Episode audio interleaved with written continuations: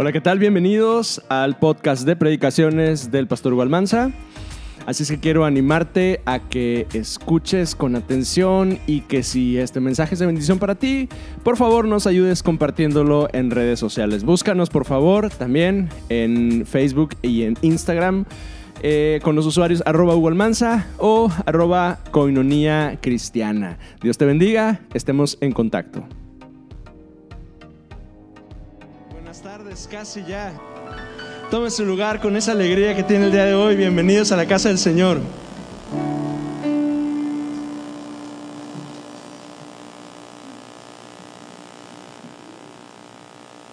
Qué bueno verle el día de hoy. Bienvenidos.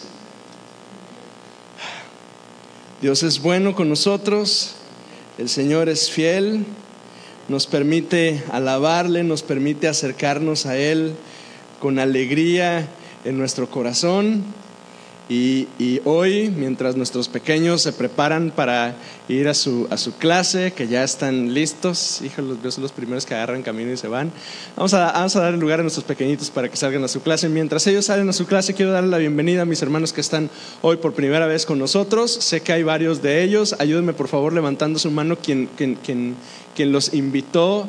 Eh, recuerde que en nuestra iglesia no tenemos visitantes, tenemos invitados. Así es que si alguien eh, viene por primera vez con usted, por, favor, ayúdenme poniéndose de pie y presentándolos.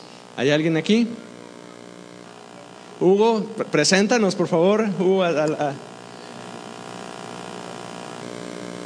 Bienvenidos, qué gusto que estén hoy con nosotros. Bienvenidos. Y por acá alguien también, Marco. Hola Jonathan, bienvenido. Qué bueno que estás con nosotros. Y por este lado también. Bienvenidos, qué buenos que están con nosotros. Y por este lado también. Leslie, bienvenida. Bienvenida. Qué gozo tenerlos en casa. Por este lado, bueno, se los presento yo, que ya, ya habían estado con nosotros. Rigo y Silvia y Carmen. ¿Y cómo te llamas tú? Rigo también. Bienvenidos también. Qué alegría, qué alegría estar en la casa del Señor. Qué alegría es compartir este tiempo juntos. Estamos durante las últimas semanas, hemos estado hablando de la iglesia.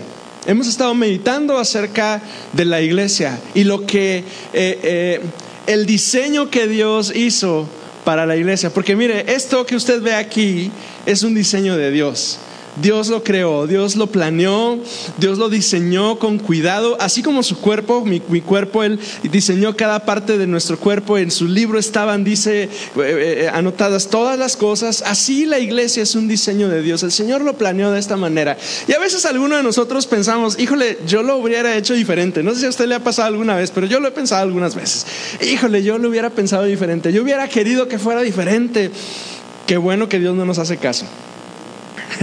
Porque, porque Él en su sabiduría creó la iglesia así para que sea aquí, en la iglesia, a través del cuerpo de Cristo, a través de la congregación de los santos, a través del grupo de los del camino, que su reino fuera establecido entre nosotros. La semana pasada leíamos el libro de Ageo y hablábamos un poquito acerca de construir. Oiga, construir es difícil. Yo no sé si usted ha, ha tenido la oportunidad de ponerse a construir alguna vez, pero construir no es nada, no es nada fácil. Eh, eh, excavar para encontrar firme, para poner cimientos y amarrar las varillas y los castillos y, hacer mezcla y demás. Alguna vez cuando, cuando nos mudamos a, una casa donde vivimos mi esposa y yo, mi suegro y yo quisimos eh, preparar una rampa para que subiera el carro a la cochera.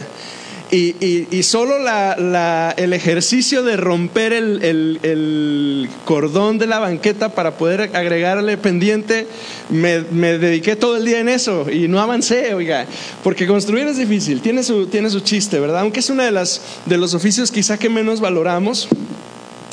Pero hablamos de construir porque en la escritura hay un llamado para ti y para mí a construir. ¿A construir qué? A construir la casa del Señor.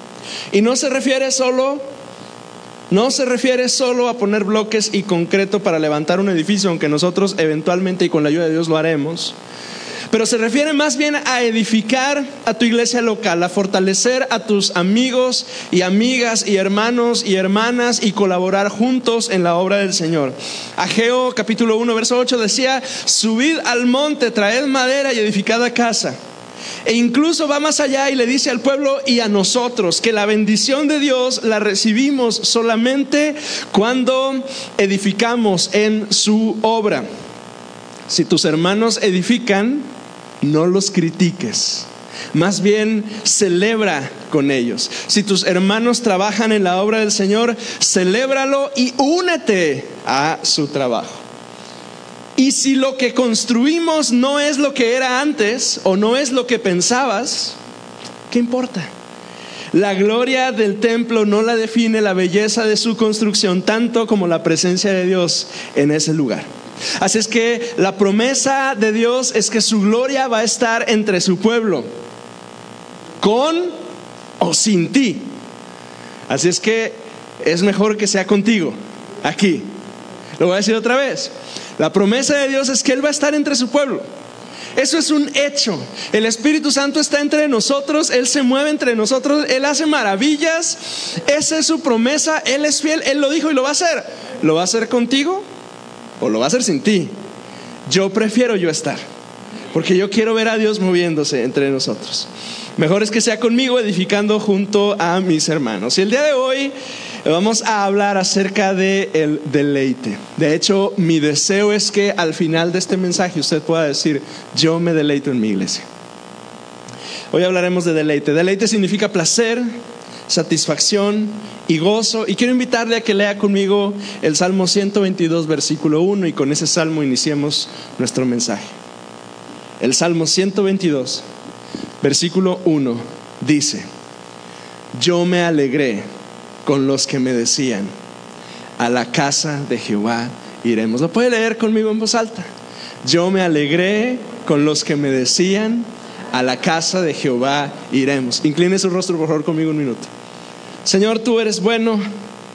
Y hoy, Señor, en esta tarde ya, queremos darte gracias porque podemos eh, venir a tu palabra y en ella encontrar tu consejo, tu dirección Gracias Señor porque tú has sido bueno con nosotros. Hoy queremos pedirte que tú hables a nuestras vidas y a nuestro corazón.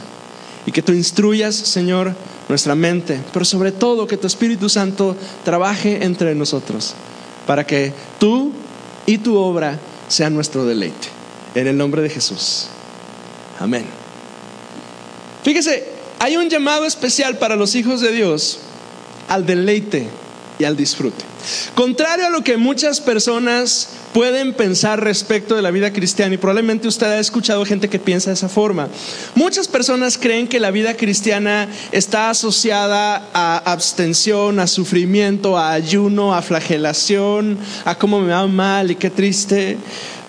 Sin embargo, la escritura nos enseña que el cristiano tiene un llamado supremo, es un llamado de Dios a deleitarnos. Lo que pasa es que los deleites a los que Dios nos llama no tienen que ver tanto con el placer del cuerpo como con el deleite del alma. Los hijos de Coré nos regalan unas líneas en el Salmo 84 que nos describen un poco a qué se refiere la escritura cuando dice que usted y yo somos llamados a deleitarnos. Em, Ahora la pregunta es, ¿quiénes son esos hijos de Coré? ¿Quiénes son los hijos de Coré? Probablemente usted ha leído la escritura y se ha encontrado en, el episodio que se encuentra en los libros de Éxodo, de Levítico y de Números, un momento en particular en el que hubo un grupo de personas que se levantaron en contra del liderazgo de Moisés y de Aarón. Un día, Aarón y Moisés, que estaban dirigiendo al pueblo a través de este peregrinar en medio del desierto, eh, fueron juzgados, criticados, señalados por un grupo de cuatro hombres llamados Coré, Datán, Abirán y On. Y estos cuatro, junto con sus familias, le provocaron una revolución a Moisés y a Aarón. Porque señalaban los errores de su liderazgo y las carencias que estaba produciendo entre el pueblo de Israel. Porque usted, si usted ha leído la palabra, usted debe recordar que ellos siempre se quejaban de cosas. Se quejaban que no había agua, se quejaban que no había comida, se quejaban que no había lugares donde los enterraran, se quejaban que no había variedad de comida, se quejaban y se quejaban y se quejaban. Y finalmente, cuando eso sucedía, generaban un ambiente difícil entre el pueblo. Pues una vez, Coré, Datán, Abirán y On generaron una revuelta entre el pueblo. Y la escritura nos enseña que fue tal en el enojo de Dios contra ellos que la tierra literalmente se abrió y se los tragó a ellos junto con sus familias.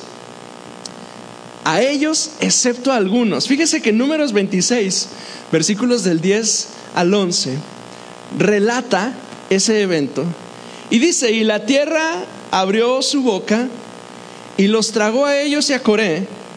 Cuando aquel grupo murió, cuando consumió el fuego a 250 varones para servir de escarmiento. O sea, Dios estaba como, como usando ese elemento de disciplina para demostrarle al pueblo que no debían de tener esas actitudes, al contrario, que debían cuidar su corazón. Pero note lo que dice el versículo 11. Más los hijos de Coré no murieron.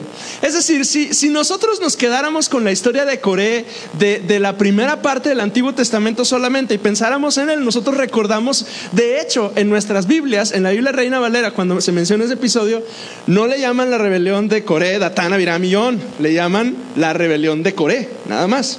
Los otros nombres, aunque están en el relato, los títulos de, de la edición de nuestras Biblias no los mencionan. Entonces, cuando escuchamos el nombre de Coré, podemos pensar que se trata solamente de aquel viejo rebelde que removió entre la gente para que rechazaran el liderazgo de Moisés y de Aarón y por lo tanto se, pusieran en contra del Señor. Sin embargo, con este pequeño versículo 26, 11 del libro de números, nos da luz de que Coré fue castigado pero los hijos de Coré, que cuando le rascamos un poquito a la traducción, resulta que los hijos de Coré, esa palabra hijo se refiere a, niños chiquitos, a pequeñitos, sin conciencia de lo que sus papás estaban haciendo. A diferencia de Datán y Abirán y On y el resto de su familia, junto con esos 250 hombres, murieron porque murieron y murió toda la familia porque todos habían confabulado en contra del Señor. Pero estos chiquitos no, los niños, los pequeños de Coré. Y así, a partir de ese momento, y por alrededor de 400 años, la descendencia de Coré queda olvidada. Ahora, lo que pasa es que hay que anotar algunos detalles respecto a este Coré. Y, discúlpeme que le estoy dando tanta historia, pero, pero quiero llegar a un lugar con todo esto. Coré era primo de Moisés y de Aarón. Coré era descendiente de una de las tres familias de los levitas. Ahora le voy a poner un poquito el panorama. Yo sé que a lo mejor me está viendo con cara de, ¿de qué estás hablando, pastor? Usted ubica a Jacob, Israel, que tiene 12 hijos.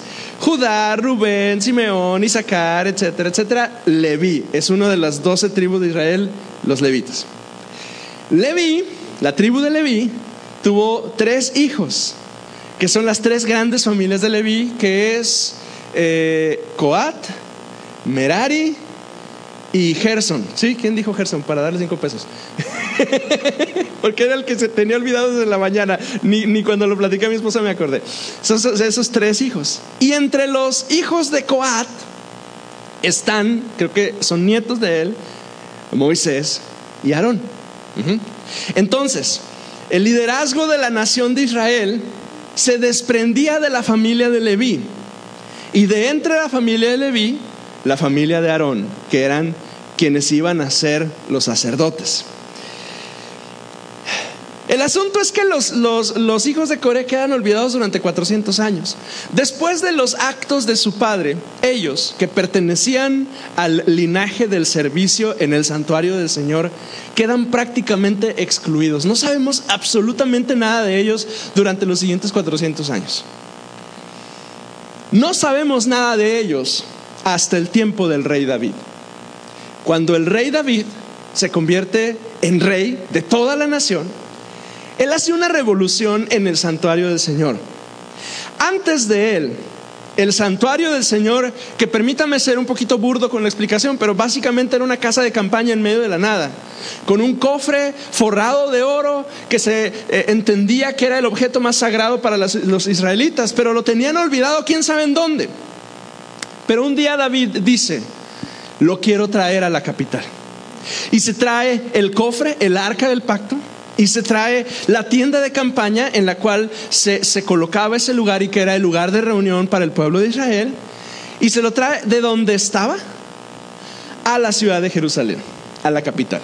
Y cuando lo coloca ahí en la capital, él cambia el estilo de, de servicio religioso del tabernáculo. Porque antes de ese momento, al tabernáculo una persona iba con su chivita o su borreguita, con su macho cabrío, o si era un príncipe, con su becerro, a ofrecer sacrificio por los pecados que haya cometido. Y ofrecía el sacrificio y, lo quemaban en el altar y se retiraba él. Pero a partir del tiempo de David, David agrega al sistema sacrificial judío, agrega música.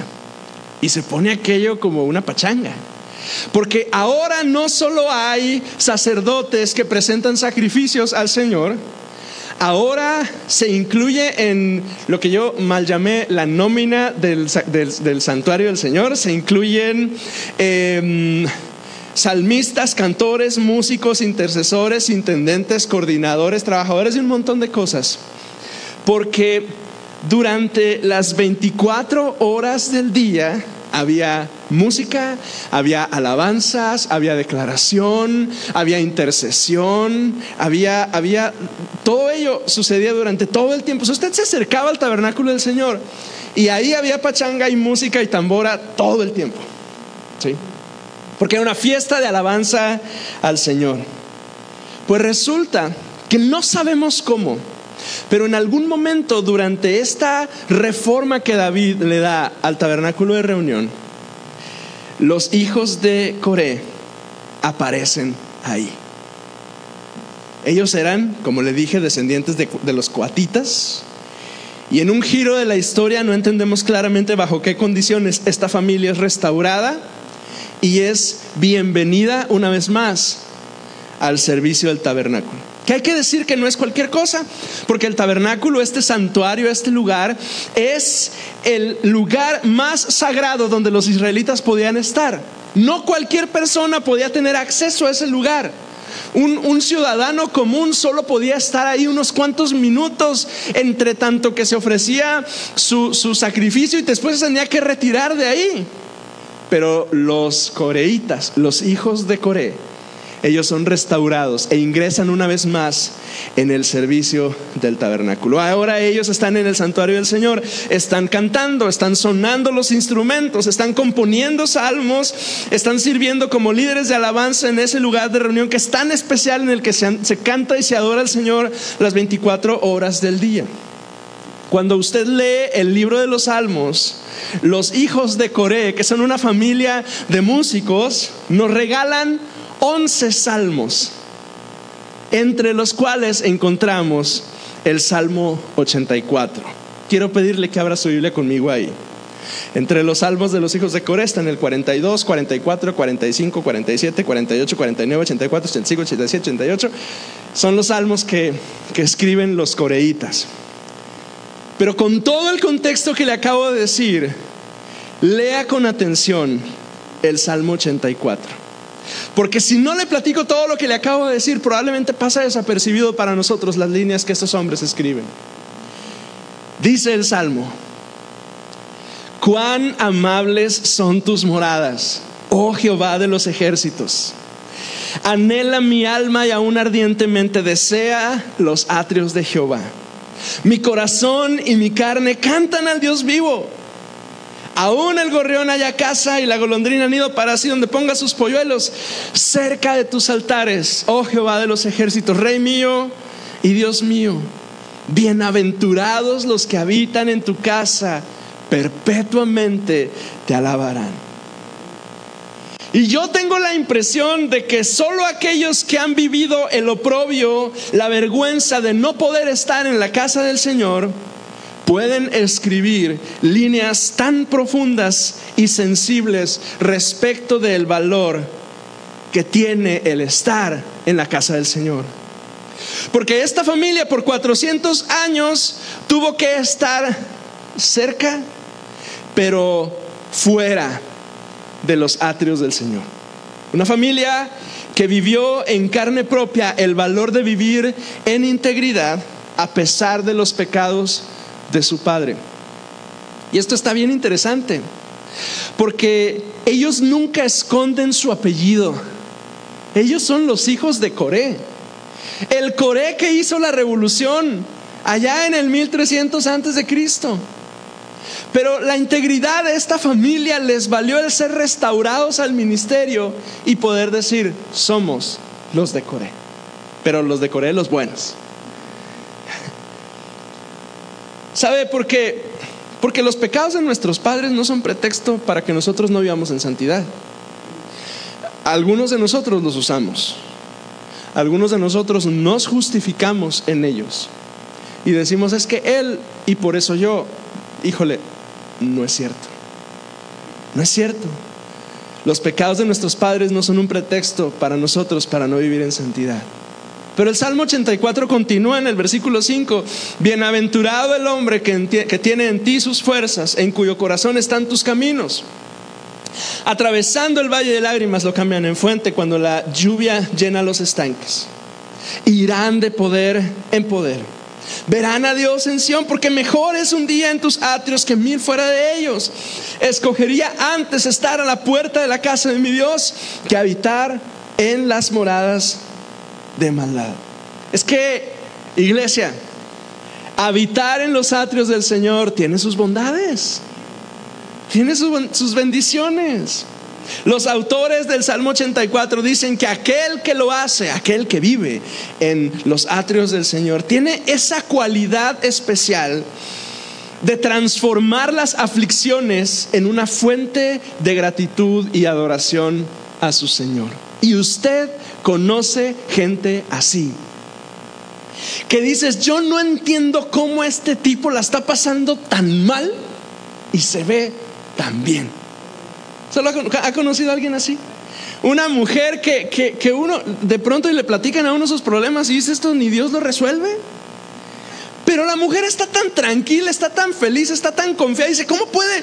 Yo a veces lo he pensado. Y mire, yo soy el pastor, yo soy un hombre de fe.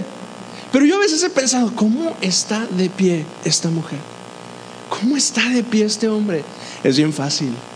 Él, ella viven en los atrios del Señor. Y entonces el que vive en los atrios, el que habita en la casa del Señor, ese, las circunstancias no importan, porque dice, las, cambian, el valle de las lágrimas lo cambian en fuentes. Aquella mujer que vive en los atrios del Señor es capaz de decir con alegría y con fe, un día contigo es mejor que mil fuera de aquí. Y, quiero acotar las ideas que quiero compartir con usted el día de hoy cuando uso la frase o las frases los atrios del Señor o las moradas de Jehová o los altares del Señor. Me estoy refiriendo, sí, a estar cerca de Dios buscándole, es decir, a nuestra comunión personal, a nuestra devoción privada, sí, sí me refiero a eso. Pero hoy en específico, yo quiero referirme a los atrios del Señor, a las moradas de Jehová, a los altares del Señor, como la experiencia de buscar a Dios en medio de la congregación de los santos. Entonces, sígame con esta idea muy clara. Hoy cuando hablo de la casa del Señor, sí me estoy refiriendo a su tiempo de oración, al momento en el que usted busca al Señor, que yo sé que todos ustedes lo hacen, pero especialmente hoy estoy hablando del privilegio, el momento, la oportunidad que usted y yo tenemos de estar así. Voltee, eche un vistazo a sus hermanos hoy. Ellos son la casa del Señor. Y usted hoy tiene el privilegio de buscar al Señor entre sus hermanos. Es que seamos honestos. La única manera bíblica en que las mujeres y los hombres de Dios podemos buscarle es en la compañía de nuestros hermanos y nuestras hermanas, es decir, congregándonos. Por eso cuando alguien afirma que puede sostener su vida espiritual cristiana en la soledad de su hogar, sin conexión con sus hermanos, yo puedo decir con certeza, eso es mentira.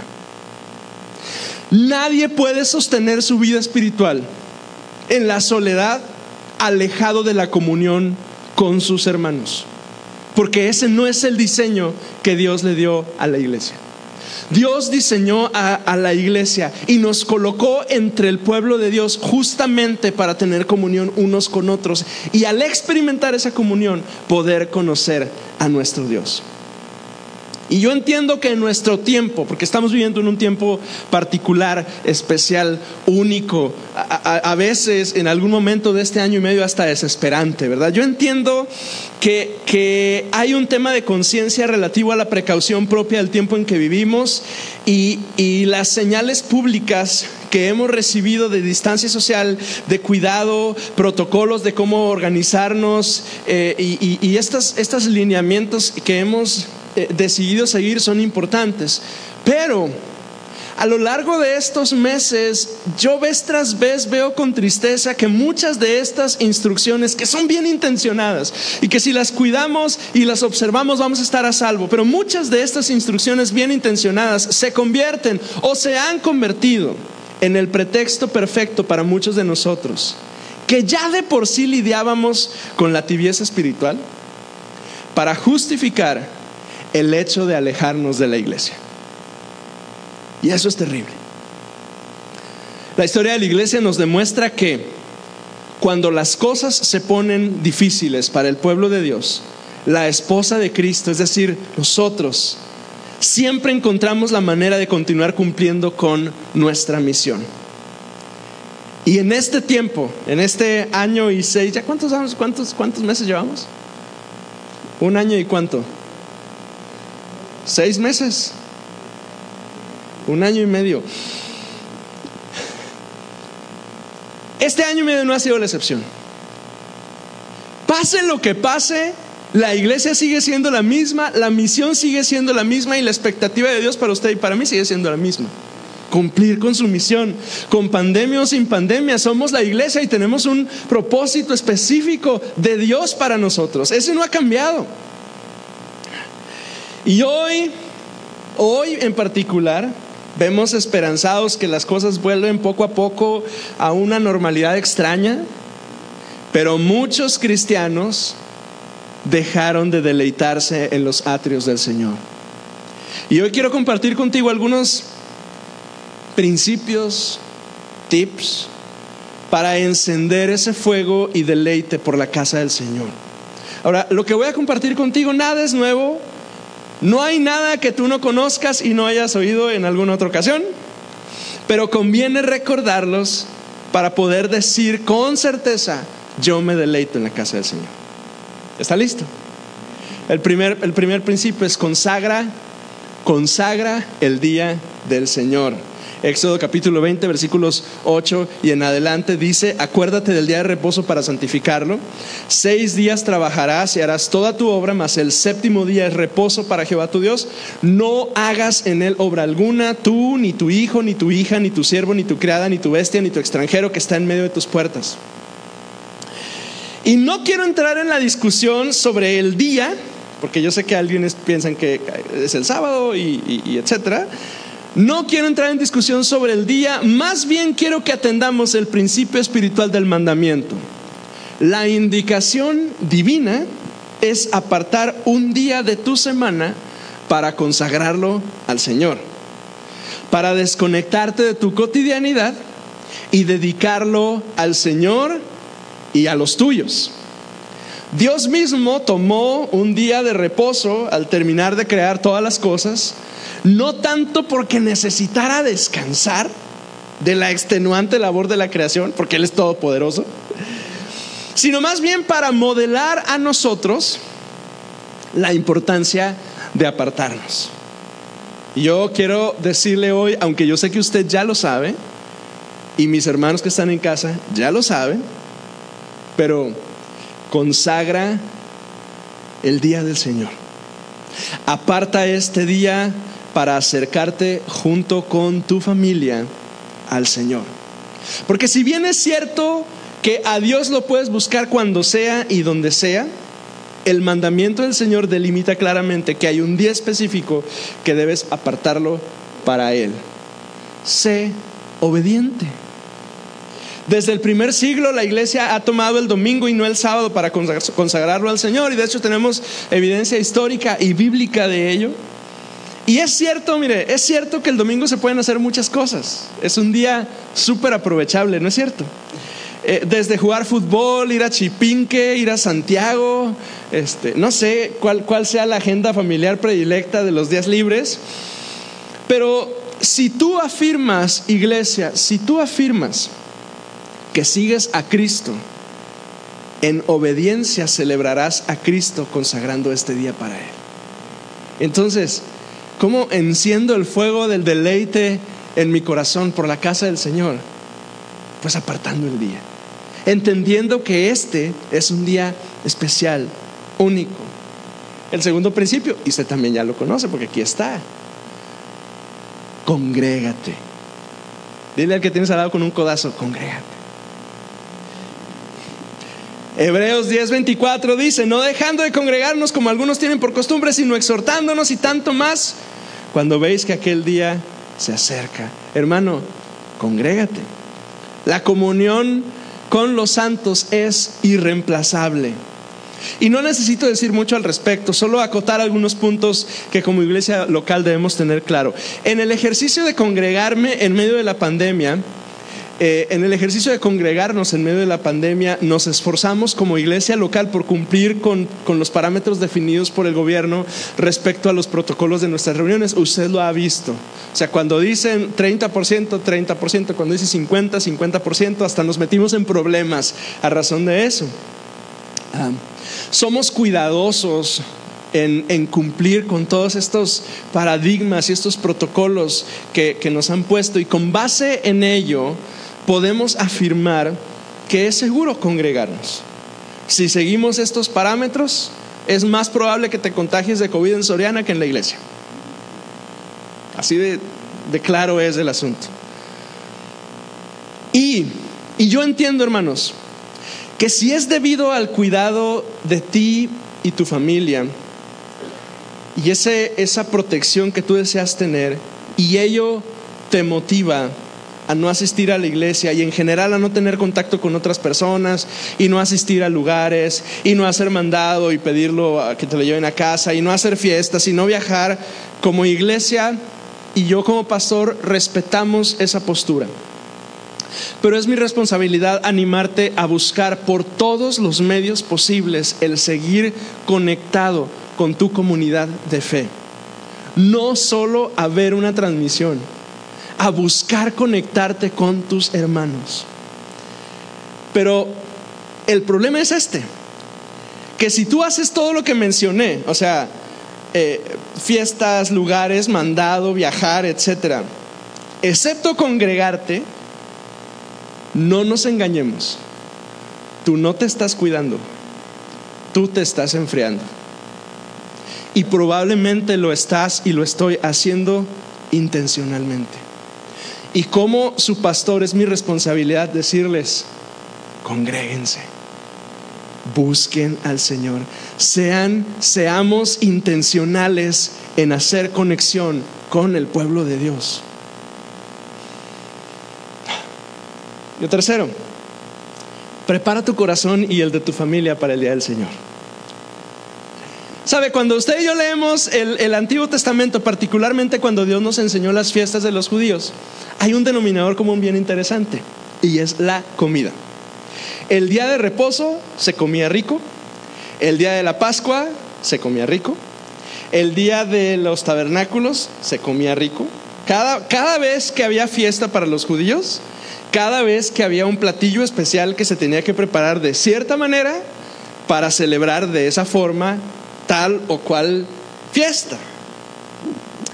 el Shabbat, la Pascua, los panes, etcétera. Siempre hay comida para, eh, en la ecuación. Y para mí es muy simple observar que cuando incluimos nuestros sentidos en nuestra experiencia devocional, esto nos ayuda a involucrar todo nuestro ser en esta práctica piadosa. Se lo va a poner como, con peras y manzanas. Lo voy a decir de la manera más simple. Si involucras cada área de tu vida en el día del Señor, será más fácil para ti y tu familia el deleitarte en Él. Si involucras cada área de tu vida en hacer especial el día del Señor, va a ser más fácil que tú, pero especialmente los tuyos, les guste buscar al Señor. Así, yo quiero animarles hoy a que hagan de este día un día especial. Esta es la parte, lo que voy a decir es la parte donde las hermanas dicen amén, ¿ok? Que tu esposa sepa que este es un día especial. O sea, prepárate para no comerlo de siempre, hoy, sino algo especial. Es más, el domingo la señora no cocina. Funcionó. El domingo la señora no cocina ni se usan trastes. Y si se usan, los, lava, los lava el viejo.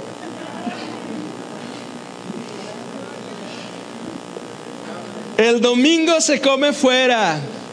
Escucha, escucha. El domingo, el domingo se come el platillo favorito de tus hijos.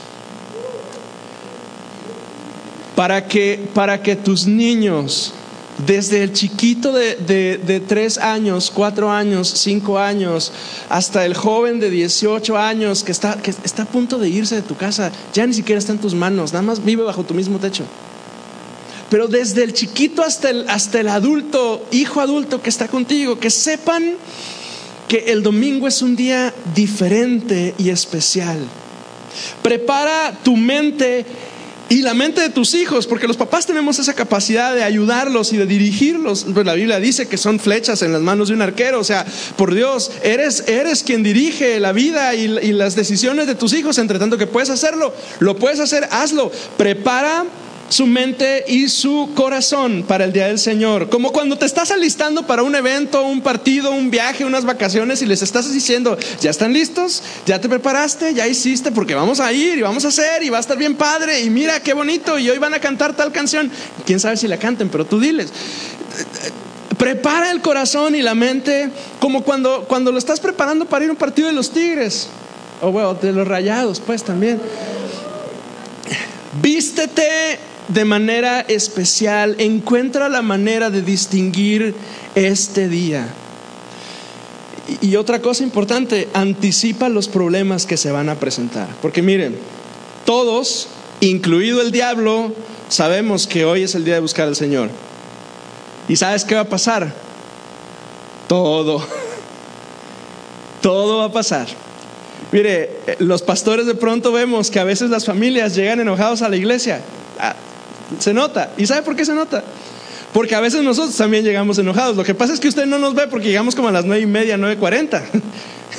Pero también llegamos histéricos porque la camisa no estaba lista, eh, porque, porque el vestido no estaba listo, porque la plancha se, se, descompuso, porque los frijoles se quemaron, porque, por infinidad de cosas sencillas y complejas. Este día todo va a conspirar en tu contra para que tú no vengas y no busques al Señor. Y si ya llegaste aquí, va a haber dardos del enemigo en contra tuya, jalando tu mente y tu corazón para que no puedas conectar con el Señor. Anticipa los problemas que se van a presentar y que el día del Señor corone tu semana y no sea una carga. Porque con tristeza nos damos cuenta que a veces ha llegado el momento en el que el domingo es una carga, Chihuahua. Otra vez hay que ir. Y otra vez el estrés. Y otra vez, bueno, el tráfico no, porque no hay mucho tráfico para llegar aquí en la mañana, pero y otra vez esto, y otra vez aquello, y otra vez la luz, y otra vez... Cambia tu manera de observar el domingo para que tú y los tuyos lo disfruten, estén listos. Pero sabes, Un buen domingo no depende ni de que el pastor se aviente un buen sermón, ni de que Arturo dirija bien la alabanza ese día, ni de que la, música se oiga fuerte bien, ni de que las, las cantantes estén entonadas o no. Un buen domingo depende de ti. Y si tú no vienes conectado a buscar al Señor y anticipado a los problemas que se iban a presentar y con tus hijos preparados para que vengan a buscar al Señor y enseñándoles e instruyéndoles, no va a pasar nada. Anticípalo y que sea la corona de tu semana. ¿Sabe?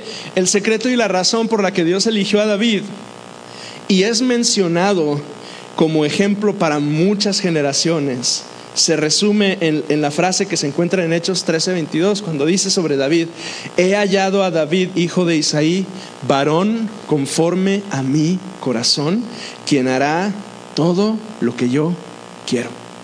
Y la razón por la que David es un ejemplo así, y es la vara bajo la cual el Señor nos mide a muchos de nosotros, y que aspiramos a tener esa descripción de parte del Señor, Hugo, un hombre conforme al corazón de Dios. Edgar, un hombre conforme al corazón de Dios. Arturo, Marco, Jonathan, conforme al corazón de Dios. ¿Sabes qué significa eso?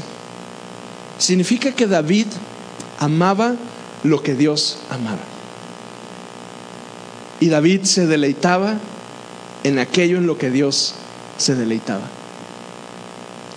Y sabes, Dios ama a su iglesia. Y se deleita en su iglesia y no es perfecta. Porque, seamos honestos, eche un vistazo a sus hermanos. ¿Hay alguno que esté perfecto? Ni hoy que se puso guapo. Imagínese el viernes que va llegando del tráfico a su casa a las 8 de la noche. ¿Hay alguno perfecto entre nosotros? ¿Hay alguno good looking guy? Por favor. Pero sabe, así Dios ama a su iglesia. Y así Dios se deleita en su iglesia. Y hoy mientras estamos adorando al Señor, ¿sabe? El Espíritu Santo está entre nosotros, deleitándose entre nosotros. La tragedia es que algunos de nosotros estábamos afanados y afligidos por cosas. Y perdimos y perdemos vez tras vez la oportunidad de deleitarnos en la casa del Señor, en lo que Dios hace entre nosotros deleítese en el Señor. Solo aquellos, al igual que los hijos de Coré, solo aquellos que han vivido el dolor de no poder estar en la casa de Dios pueden decir, mejor es un día en tus atrios que mil fuera de ellos. Escogería antes estar a la puerta de la casa de mi Dios que habitar en las moradas de maldad. Nunca, nunca en años había faltado dos domingos seguidos a la iglesia, hasta el 8 de agosto. Jamás ni cuando tomo vacaciones me tomo dos, domingos seguidos. Y no pude venir. Y sabe, y, recién llegado el pelado, imagínense. Y, sabe que a algunos de ustedes les ha pasado justamente eso durante las últimas semanas y, y meses. No poder estar en la casa del Señor. Mire, puede estar. Hoy puede estar en la casa del Señor.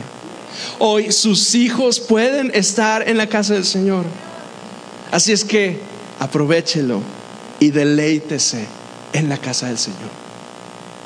Deleítese, prepárese, venga con gozo y con expectativa santa de las cosas buenas que Dios hace entre nosotros. Y venga listo para celebrar junto a sus hermanos. Incline su rostro un minuto, por favor.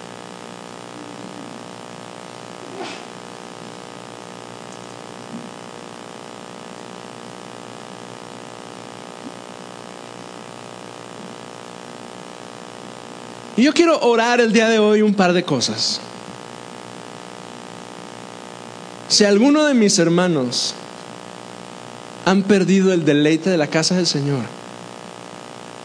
si alguno de mis hermanos durante los últimos días o semanas o meses o a lo mejor hasta años, congregarnos y buscarle se ha convertido más en una carga que en un gozo. Y algunos lo hacemos porque es lo políticamente correcto, algunos lo hacemos para tener contenta a la señora, para tener contento al marido. Y estamos aquí pues porque es lo correcto, es lo que se hace los domingos. pero has perdido el deleite, has perdido el gozo. Tu corazón se ha desconectado de esa alegría de estar en la casa del Señor. Y esto se ha convertido más en una carga que en un motivo de alegría. Algunos quizá algún conflicto interpersonal con alguno de nuestros hermanos ha provocado que en vez de estar alegre por venir a la casa del Señor, estés estresado por venir a la casa del Señor.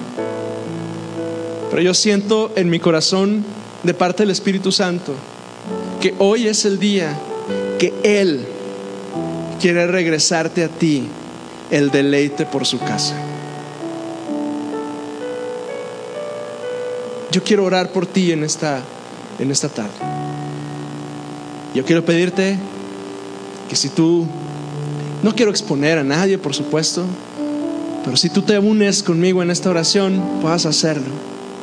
Y le digas conmigo al Señor, Señor, regrésame, devuélveme el deleite por tu casa. Devuélveme el deleite por tu casa. Señor, antes yo yo declaraba como, como el salmista, yo me alegré con los que me decían, pero hoy no hay alegría, Señor. Hoy no hay gozo, hoy hay carga. Pero tú me llamas, Señor, con lazos de amor me atraes a ti. Y tú no solo me amas, sino que derramas, Señor, tu amor en mi corazón para amar tu casa. Ayúdame. El salmista decía, vuélveme el gozo de tu salvación. Pero hoy nosotros oramos, devuélveme el gozo por estar en tu casa. ¿Podrá estar de pie conmigo? Y en una manera de responderle al Señor, pueda usted levantar sus manos y su corazón a su Señor y decirle conmigo, devuélveme el deleite por tu casa. Perdóname, Señor, por todas las veces que he puesto pretextos, Dios, para no consagrar este día para ti. Perdóname, Señor, por todas las ocasiones, Señor, en las que he pensado que hay cosas más importantes que hacer, que con una vez al mes es suficiente. Señor, yo quiero deleitarme en tu casa.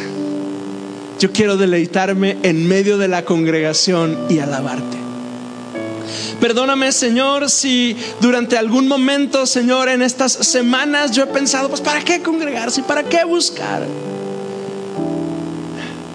He olvidado, Señor, todo lo que tú haces, invisible y glorioso, en mi corazón cuando estoy en la compañía de mis hermanos. Ayúdame, Señor. Perdóname, Señor, si no he sido cuidadoso de dirigir el corazón de mis hijos. Perdóname Señor si estoy lanzando la señal a mis hijos involuntariamente, quizá de que este es un día de carga y difícil y de estrés y ellos están recibiendo esa señal y están pensando que así son los domingos, con estrés, con prisa, con enojo, con molestia. Perdóname Señor, porque al hacerlo estoy sembrando un rechazo hacia tu, obra en mis hijos. Perdóname Señor, ten misericordia de mí. Ayúdame Señor a poder dirigir a mi, a mi familia, Señor, a poder ayudar a mi esposa y a mis hijos, a, mis hermanas, a sus esposos, a sus hijos, Señor. Ayúdanos, Padre, como, como familia, Señor, podamos eh, bien dirigir a los nuestros para buscarte. Enséñanos cómo, Señor. Enséñanos cómo. Transforma nuestro corazón, Dios. Transforma nuestro corazón para que el domingo no sea una carga y sea un día glorioso en el que yo venga listo, lleno de esperanza, lleno de fe, lleno de gozo por ti para encontrarme contigo. Ayúdame, Señor, en el nombre de Jesucristo. Yo quiero amar lo que tú amas y tú amas mucho a tu iglesia. Ayúdame, Señor. Eleve sus manos conmigo al Señor, dígale conmigo al Señor, Señor, te anhelo, te anhelo.